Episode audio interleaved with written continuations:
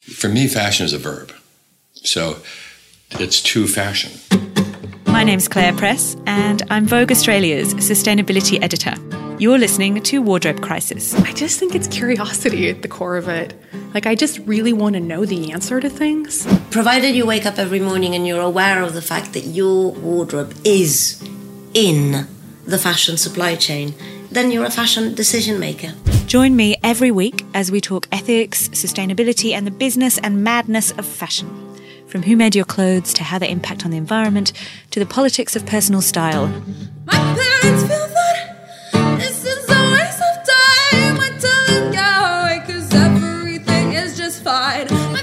One is a must listen. I've been sitting on it for a while and I'm so happy to share it with you. I travelled to Hamburg to record this interview at Greenpeace Germany's HQ. You're going to meet Kirsten Brodde, the activist who for the past eight years has led Greenpeace's Detox My Fashion campaign, asking companies to stop polluting waterways with hazardous chemicals in the production of fashion. Now, do you remember when this first launched in 2011? It was major. It made all the headlines because Greenpeace investigators had uncovered a revolting cocktail of toxic chemicals and filthy dyes being tipped into rivers in China and elsewhere. And then they took all these samples of clothing and footwear from brands that sold globally. I think it was from 18 different countries around the world. And they found the same thing a toxic trail of chemical villains contaminating them. And remember, we wear these clothes on our skin. So gross. And of course, what about the people working in these factories and living along these waterways? But out of this terrible news came change. As a result, the industry created something called the ZDHC, which stands for Zero Discharges of Hazardous Chemicals. And the group aimed to eliminate all of this stuff by 2020, and it's happening. For a detailed look at who's made the most progress, you can check the show notes on clairepress.com. But you're going to love Kirsten. She actually used to be a science journalist before she joined Greenpeace. But we talk about how she made that transition, what it takes to be an effective activist. Think dogged persistence, passion, obviously, but also, she says, a willingness to be unpopular. Kirsten also says you have to be in this for the long game.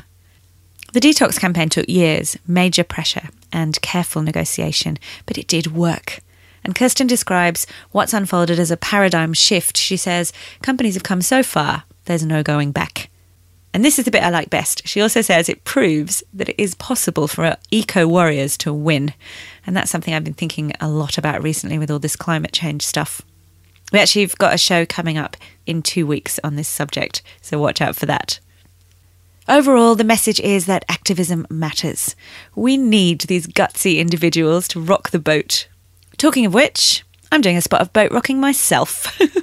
I just started an Instagram account called Greenwash Watch. False marketers, you have been warned. I'm laughing, it's serious stuff. You have to follow it. Kirsten, we're sitting here in Greenpeace headquarters in Hamburg. What happens here?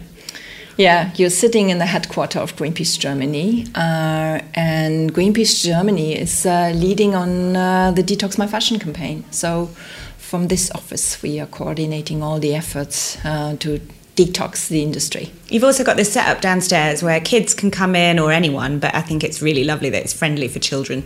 You can come in here and learn about what Greenpeace does and learn about our environment. Yeah, we really try to open up when we moved in this building and to invite uh, people from the outside, especially school kids, to come in and learn about Greenpeace. Also, because we, we wanted to be more visible and more seen in the public. Also, you've got a Greenpeace boat, and we sat in it. Yes, uh, yes, we were sitting in the Greenpeace boat. Before we get on to this discussion, which is all about detox and fashion and Greenpeace, what happens in those Greenpeace boats, and why is it significant that you have one? The boat. I think that's a typical iconic thing for Greenpeace. Yes, uh, we are really connected to the oceans. We are connected with boats and ships, so we should have one here. Love it. Okay, so I want to start with something which every time I give a talk about sustainable fashion, almost every time, if it's a new audience, I will mention at some point that one of the most shocking things about fashion's polluting ways is that you can literally tell the colour of the season in some places by looking in the rivers outside garment factories. ew. Is that true still? I think when we talk about untreated effluents that are coloring local waters, the situation has partly changed to the better. At least when we talk about the chemical intensive dyeing, washing, and printing processes, and definitely compared to 2011 when we started the detox campaign. Because there's that photograph, isn't there, of water coming out of a denim factory blue. I mean, Yes, it's scary, yeah. And that time when we really started the campaign, I would say the use and release of hazardous chemicals was a black spot for the industry. So it was clear that major brands had no idea what kind of hazardous substances were being used in their supply chains and they were hiding their toxic trail to some extent and the problem beside the colors of the rivers were the problem was invisible to the public i would say So, in fact, it was almost, I'm not saying better, but at least when it was coloured, you could say, here is the problem. But in fact, a lot of these terrible chemical runoffs and pollutions, uh, you can't see it. And we can't see it when we're on the other side of the world. Yes, it was easy to hide this toxic trail. And I think one of the major achievements uh, of the Detox My Fashion campaign was really to make this problem visible to the outside work, and companies could not shy away any longer. I've just come from the Copenhagen Fashion Summit. In 2012, you were there and you gave a brilliant speech. And here's a quote from you. You said, When it comes to emissions, discharges, and toxic pollution, the fashion industry is not very glamorous. When it comes to poisoning water, the world's most precious resource, it has a lot to answer for. It's pretty depressing stuff, Kirsten. Yeah, I was really nervous because uh, I came there to attack brands. I wasn't invited to be nice. And actually, that is a very nice environment where we generally are very polite. So you were kind of like, well, you're an activist. You're not there to be polite. Yeah, no, but I think in the end, I think my, my very last sentence, I told the industry that if they would move, we would move them, and I was booed. So I. I mean, they- can we just stop a second just to say, take a moment to think about that? I've just been at this summit. It's a lot of clapping and applause. If someone says something that's slightly PC and everyone feels needs to be said, then you get a big applause. You got booed. Yeah, but to be honest, okay, I'm an activist. Yeah, Used to I'm it. used to be. You like it? Maybe that's yeah, I like it. So yes, So uh, usually. I. Yes, I usually I'm hanging from the rooftop. So yes, no Copenhagen Fashion Summit is a good place to be for an activist. Yeah, and Greenpeace, I have to say, we selected the textile sector as a focus due to their contribution to water pollution. Yeah, and of course, as Greenpeace, we are strong in focusing and putting pressure on major brands. Okay, that's also true. But the longer term objective by our brand attack was to create pressure to influence government regulation. So we wanted stricter chemical regulation. So uh, we know that we could move the brands maybe faster than regulation.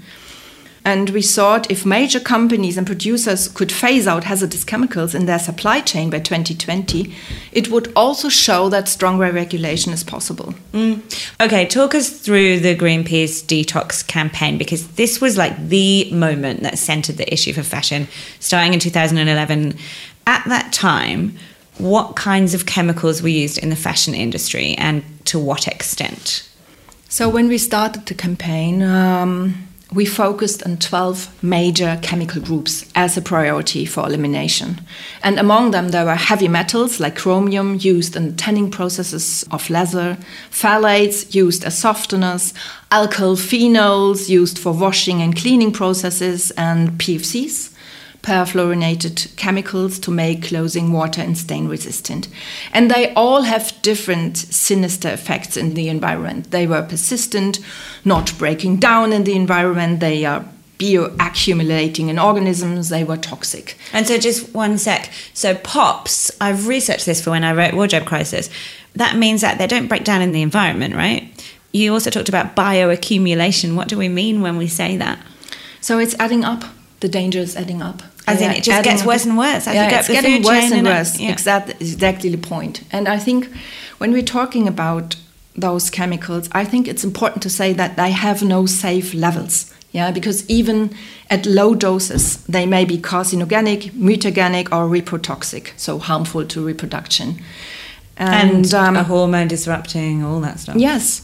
And when we started testing clothing, for instance, some media argued we were just talking about residues and tiny amounts of chemicals. So yeah, they're there, but don't worry, it's only a bit. They're Yes. not going to touch your skin, and you know, don't freak out. Yeah, but of course, this is adding up to tons and tons in production and affecting, uh, of course, uh, the health of workers and people in, uh, that are living in the production countries. So we were really feeling safe with arguing, okay, you should really phase out that. We really need to achieve zero. And zero was really, I think, most brands felt really pushed into unknown territory. Now we are asking them to really phase out all hazardous chemicals and go down to zero discharges. We met a lot of resistance in the very beginning. Let me just stop you there and just go back to actually what the campaign revealed. So there was a big report, and that report centered on two factories in China. So one was, am I saying it right? Youngor, mm-hmm. which is on the Yangtze, and then the Well Dyeing Company, which is on a tributary of the Pearl River. And I've looked into this stuff. If you're interested in more on rivers in particular, I'd recommend the film River Blue, which is a kind of confronting and horrible but vital picture of what happens when we pollute what is essentially the world's arteries. I mean, we can't live without fresh, clean water. We started with China as a major show floor for the campaign. And what is interesting about, about this testing, I think that nobody could shy away anymore because we really showed the direct link between fashion and water pollution. And uh, this kind of investigative work uh, showed really the connection between individual brands, major brands, very famous brands, and their exact factories. And we tested their discharge pipes, we tested their closing, and with all those results, I think this was a door opener really to start talking to brands. We'll share some links so you can read the report. But essentially, you've got activists going there at night because sometimes the factories are tipping out this stuff after dark because it's easier to dodge the regulations. They're taking samples and they're sending them off to Britain and to the Netherlands, was that right? I think. And having them tested and finding that the water in these rivers is just full of these chemicals.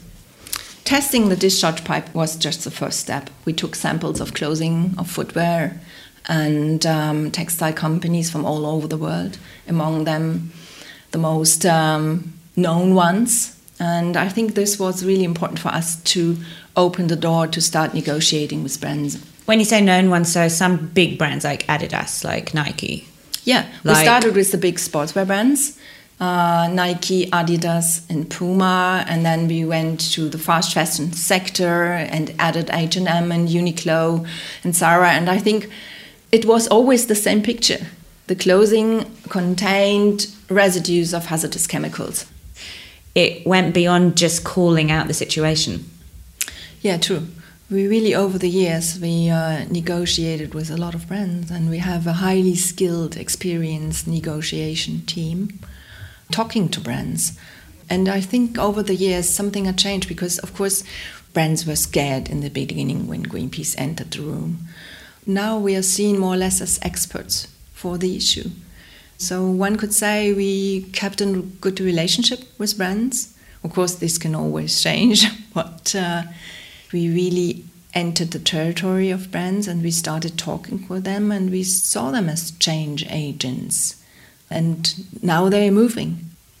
It's ongoing. So I think, but we reached maybe the point of no return, at least when it comes to detoxing. Yeah.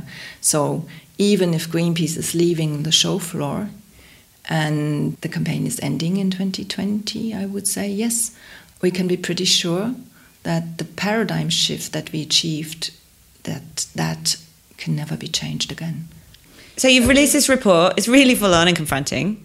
How did the industry react? So one could say, of course, they were upset because we are, were damaging their reputation. On the other hand, uh, yes, they were taken by surprise, I would say. They didn't expect that Greenpeace would enter the fashion sector. And we started negotiating and talking. And then we got this very first detox commitment from Puma. I'm still very grateful because they put their neck, neck on the line. They were the first ones. Yes, they were the first ones. And then And they said, we're going to commit to your. to the detox commitment, uh, which is more or less an ethical application. It's, they are not signing a contract. But then the others followed to suite, I would say. So not only the sportswear brands, but then fast fashion sector, even uh, outdoor brands, and even supermarket chains like Tesco's, who are also uh, selling a lot of clothes. I think one of the major problems was the luxury sector. They were really reluctant to sign a detox commitment. I assume that their customers maybe you're not really interested. I don't know. You know what? It's not that they're not interested, but I think they don't know. I think there is a perception that if you're paying a lot for something, it's therefore above this stuff. If you're buying into luxury, of course, it's not going to be using harmful chemicals or cheaply produced or having negative impacts on anything because it's luxury. And that is a fallacy, and we know that. So, True. But when we saw that the luxury sector moved very slowly, we started working with the main suppliers in Italy, in Prato, where all the luxury brand suppliers are concentrated. But there, surely there's no problems there because it's not as unregulated as it is somewhere like China or Mexico or Indonesia. No, I would say the problem is not different in Italy. So for us, it was really important that the Italian suppliers really committed to detox altogether as a region, so to say. It was the, a major breakthrough for us because then at least the suppliers of the luxury brands they committed. Now, Kirsten, I have to admit, it's being disingenuous there because I was like, oh, of course, there's not a problem there. But it was a problem there because there was also all these chemicals leaking into the environment in Italy in Veneto. Yeah, true. But it's, I think the main point is that, and I've seen this again and again, it's not only China or Bangladesh or Indonesia. You see the same stuff in Turkey or in Eastern Europe or somewhere else. So I think it's not limited to, to Bangladesh and the usual suspects, I would say. Hmm. Okay, so lots of brands stepped up and said, okay, either we didn't know, thanks for telling us, quite inconvenient, but let's take some action, or we did know, but now we need to manage our risk. Let's imagine that there is an element of goodwill that people in brands do want to do the right thing if they can. What happened? So, an organization was set up to put a goal in place for zero hazardous chemicals by 2020. Talk us through that. Yeah, in response to the Greenpeace campaign, uh, the industry created the so called Zero Discharge of Hazardous Chemical Groups, which is an industry group. And we had some fights with them over the years to prevent them to lower the standard, setting minimum requirements for the industry. But in the end, I would say the ZDHC is important for the campaign to help implement commitments of leading companies and drive the industry as a whole. Who did lead it? Which companies have been really proactive in it? Who was proactive? To be honest, Claire, I miss a lot of proactivity in this industry. Yeah, they always waited till Greenpeace published their reports, and then they changed something. But just looking at the brands, and as I said before, we were moving sector by sector. Interestingly, I would say fast fashion was quicker than luxury. Maybe because they just didn't want to add more to their bad reputation. I don't know, but uh, fast fashion was uh, more quickly into phasing out hazardous chemicals. Isn't it interesting? You and I met on a stage in Berlin and we shared that stage with Inditex, which is the parent company for Zara. And it was a big deal to have Greenpeace on the stage with Zara. I think it's not common. No, But also, afterwards, I said, Come on, they're not doing anything, they're Zara. And he said to me, Actually, they do do things. They've been doing some good work on trying to clean up water in particular. I think people might be surprised to hear that. Yeah, I think what we did um, after addressing companies and they committed to detox, of course, we, we had this lovely so called detox catwalk, yeah, which is a nickname for, I would say, a ranking. So, uh, what we did, of course, we made brands compete yeah, every year.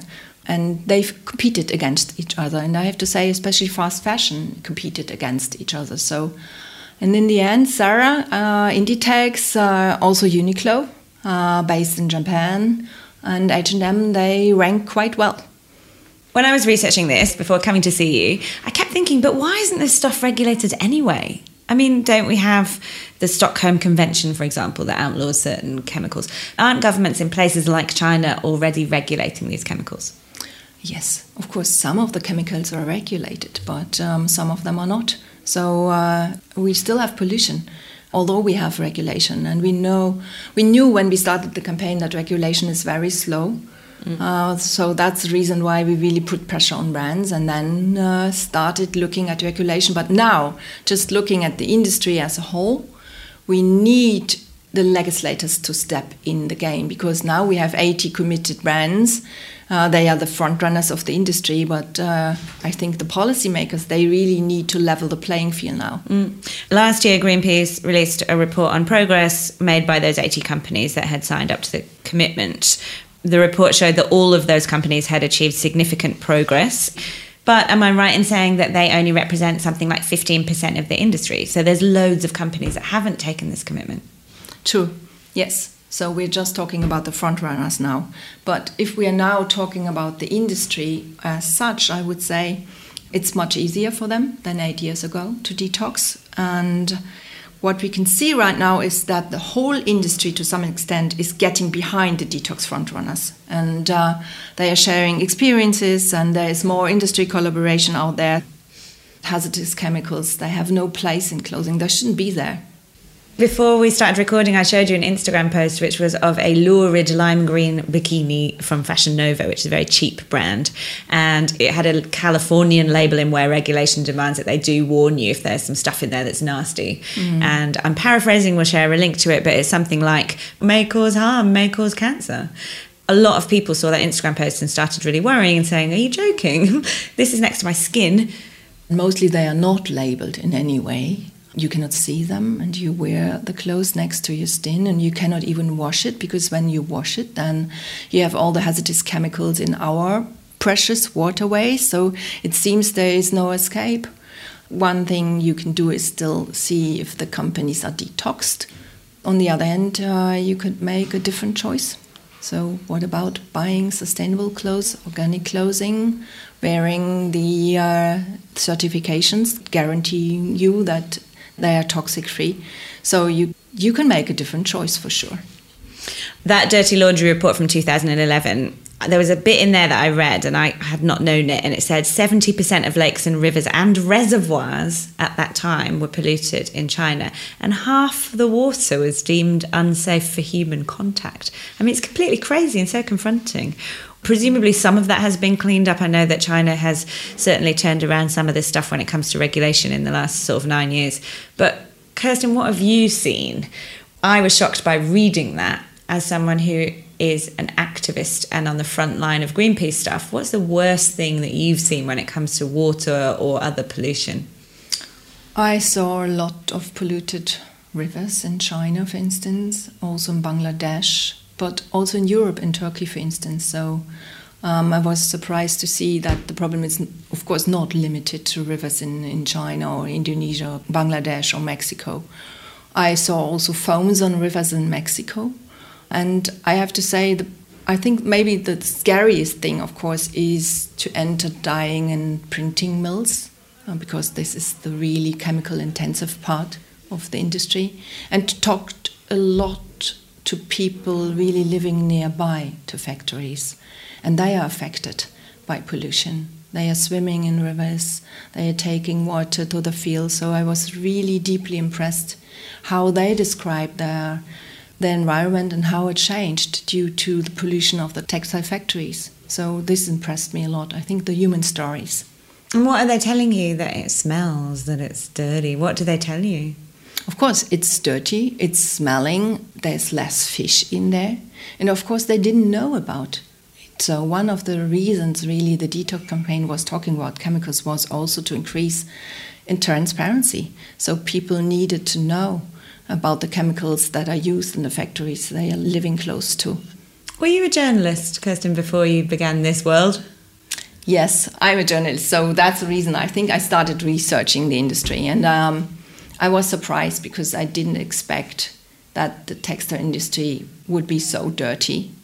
But the major thing I think for, for me as a journalist was that I had no answer. I had no answer what to do now, and I couldn't answer the question. So when my readers asked me, okay, what to do now, Kirsten, I had no answer that time. But how did you get where you got then? So tell us your story. Where does the activist in Kirsten come from? I think I cannot stand really that major brands, for instance, are allowed to waste precious resources. and that we cannot do anything about it. So I think it's a lot about injustice. And it's a lot, I think, that I don't like to see that brands are putting profit over planet. So that's one of the reasons why I'm I've chosen to be an environmental activist, although I'm a trained journalist. So um, I left journalism because I saw that Greenpeace would be maybe a better choice to really change things, and especially with the Detox My Fashion campaign. I really think that we achieved a major paradigm shift in the industry. So it was worth changing jobs, I would say. Where did you work? I was a trained science journalist, so uh, mostly writing about genetic engineering and nanotechnology and other difficult stuff. And I studied medicine, so that's maybe the reason why I was interested in Really? chemistry as well. Yeah. But I never wanted to be a doctor. I always wanted to be a journalist, especially a science journalist. But I think at some point it wasn't enough anymore. So that's the I relate. Yeah. Hmm? Well, it's funny. For me, I spent, I've been a fashion journalist for 20 years, but in the last five years, I've specialized in sustainability and it's given me purpose. And I feel like there's a reason why I'm telling the stories I'm telling, and my work is driven by a genuine purpose. But before that, it wasn't. Before that, I was just telling you which skirts were gorgeous, which heel height was hot for spring. And I always say that in like such a, it's easy to ridicule that, but that's how the industry works. If you are a fashion journalist, you, of course, you can look at context and you can look at fashion as political, etc. But really, you're selling clothes. I don't do that anymore. So I think it can happen that you can pivot and just be looking for purpose. And I did that, and it sounds like you did it. But Yeah, it's just I think we both try to influence public debates, and you can do this uh, being an activist, working for Greenpeace, and you can do this as a fashion editor as well. Mm, but but but where did it come from in you? I want to know what you were like as a kid. Did you have a sense of justice as a kid? Were you an environmentalist without knowing that word as a kid? Did you love nature? Yes, of course. I love nature. I love swimming. I love being in the nature. So I think that's something which is deeply rooted in me. But Where did you grow up? I grew up in Hamburg. So, um, but I did a lot of traveling. So I think, and traveling is always influencing me. That I see how people live at in different countries, different regions, and I come back and I'm really influenced by talking to people. But Greenpeace, I think it's not about being just being a nature lover. It's really that we really want to change the world. We are upfront activists. We are trained not to be nice, and I think that's a good thing. There's something about the personal. If you love something, if you grow up loving nature, if you grow up swimming in a clean ocean, if you grow up valuing trees, it's personal. And then when big business or global politics and climate change threatens all that stuff, it gets personal. I feel like a bit of a warrior in that I want to. I said this to Ellen MacArthur. She said, No, that's not why I do this. I'm not trying to protect the oceans. So it's not necessarily how everyone feels, but I do. I feel like a bit it's personal. That in this current climate crisis, it's personal to stand up for the thing that you care about. True, I, but I don't want I don't want to put too much burden on, uh, on people's shoulders. I think it's again it's about also changing brands and changing politics, and I think this is something what I really like to do.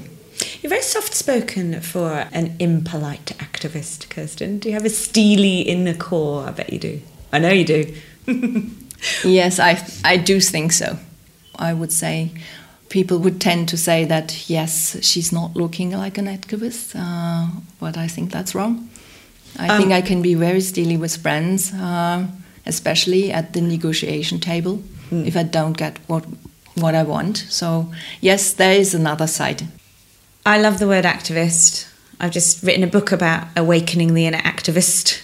I think we can be activists in different ways in our lives, but what would you say it takes to be a successful activist? It takes a long breath because you have really to stick to your issue for a long time.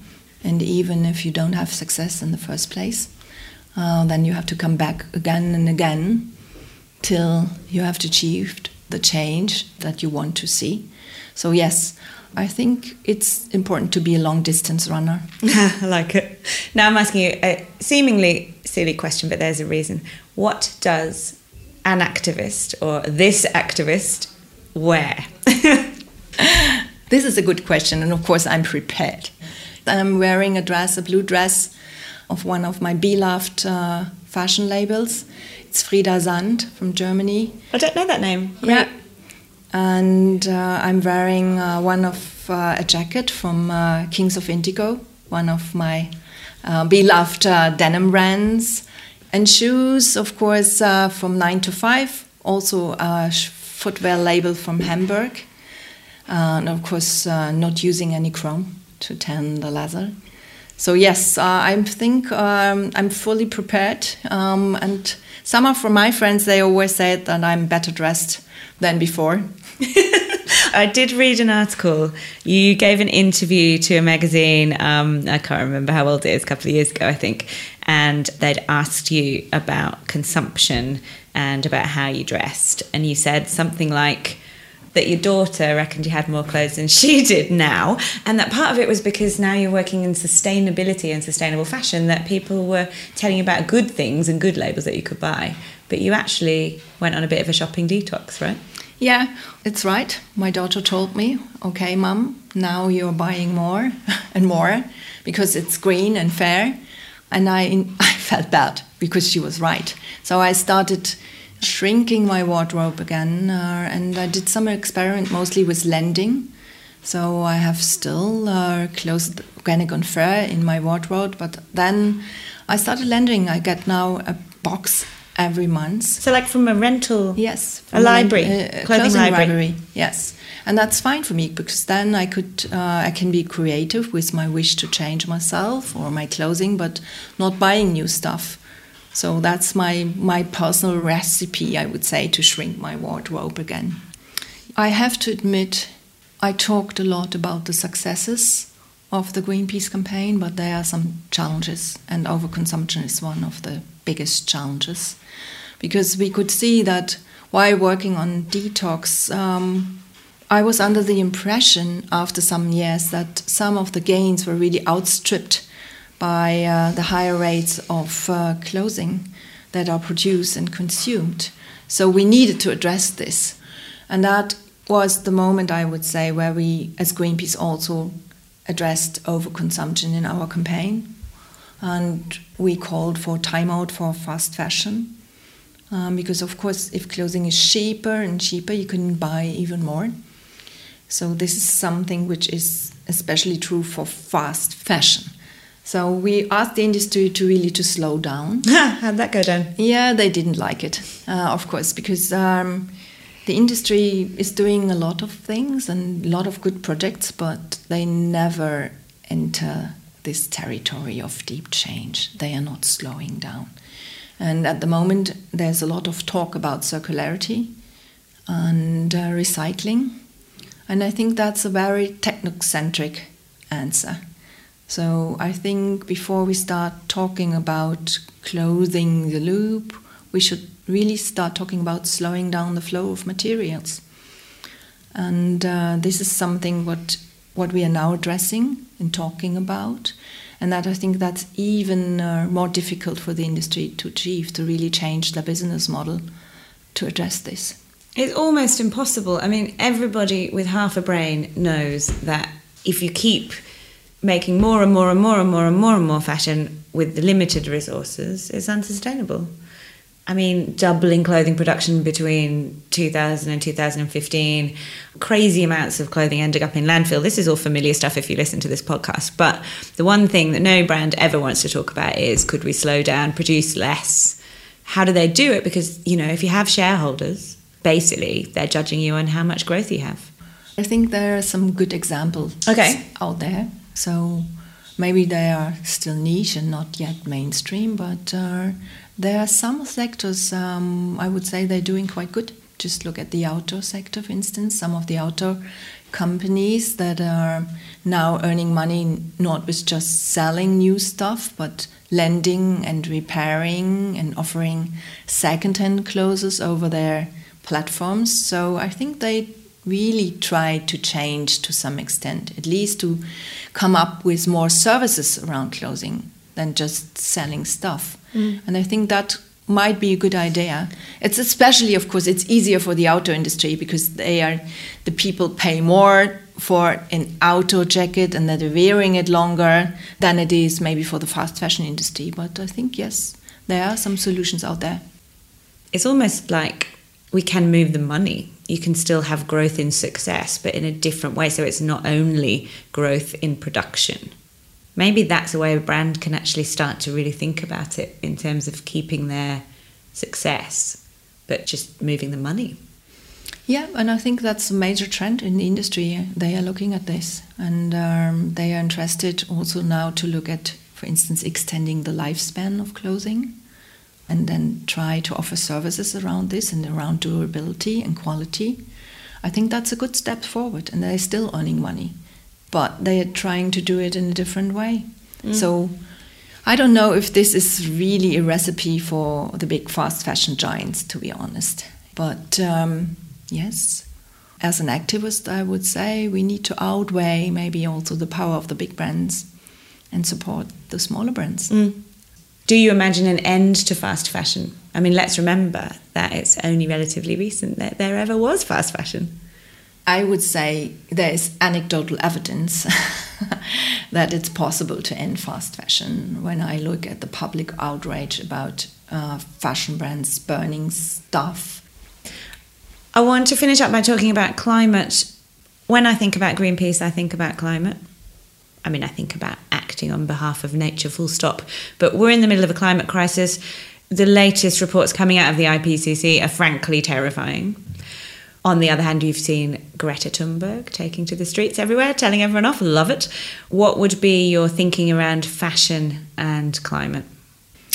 I think it's highly underestimated uh, the importance of fashion consumption on the climate. And one reason is, of course, we are talking a lot of cars. We're talking a lot of power plants, coal power plants, for instance, and then uh, we always stop thinking about household consumption and uh, everyday purchasing of uh, goods like fashion. So I think we need to talk about consumption. Also, as Greenpeace, it's a major topic for us, and we need to address consumption and encourage people to buy less, to slow down, and then, of course, saving CO2 emissions in the end. Uh, consumption is maybe um, really an underrated thing. So we never talk enough about consumption, also within Greenpeace. Mm. But we will change this in the future for sure. And what is your message then, or call to action for ordinary or everyday activists, citizens? I like the word citizens. What can we all do? Don't just see yourself as a consumer, see yourself as a citizen. I really need people, of course, they, I want them to make different purchasing decisions. But of course, as a Greenpeace activist, I want to see that they are engaged in politics. They are joining our campaigns uh, and are putting pressure on politicians. So I want to see both being a consumer and, of course, being a citizen. This is something what I really would like to see. It's about inducing hope and courage, and maybe join other peoples on the streets now protesting for climate protection. I think that's it's a good way, and never go alone. Just look out for friends and family and uh, and the community. Then you don't feel that you're just on your own. Oh, it's getting hard. My parents feel that I'm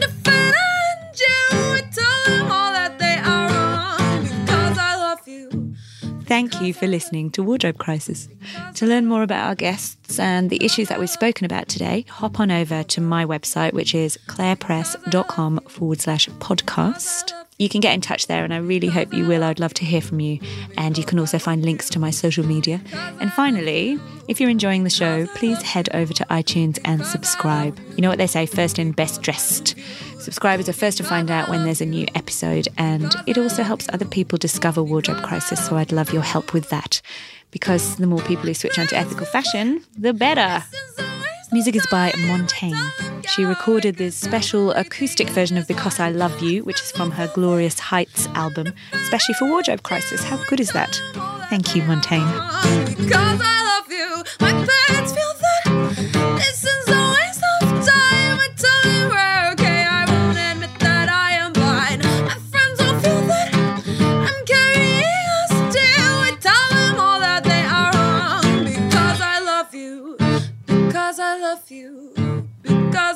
You, because I love you, because I love you.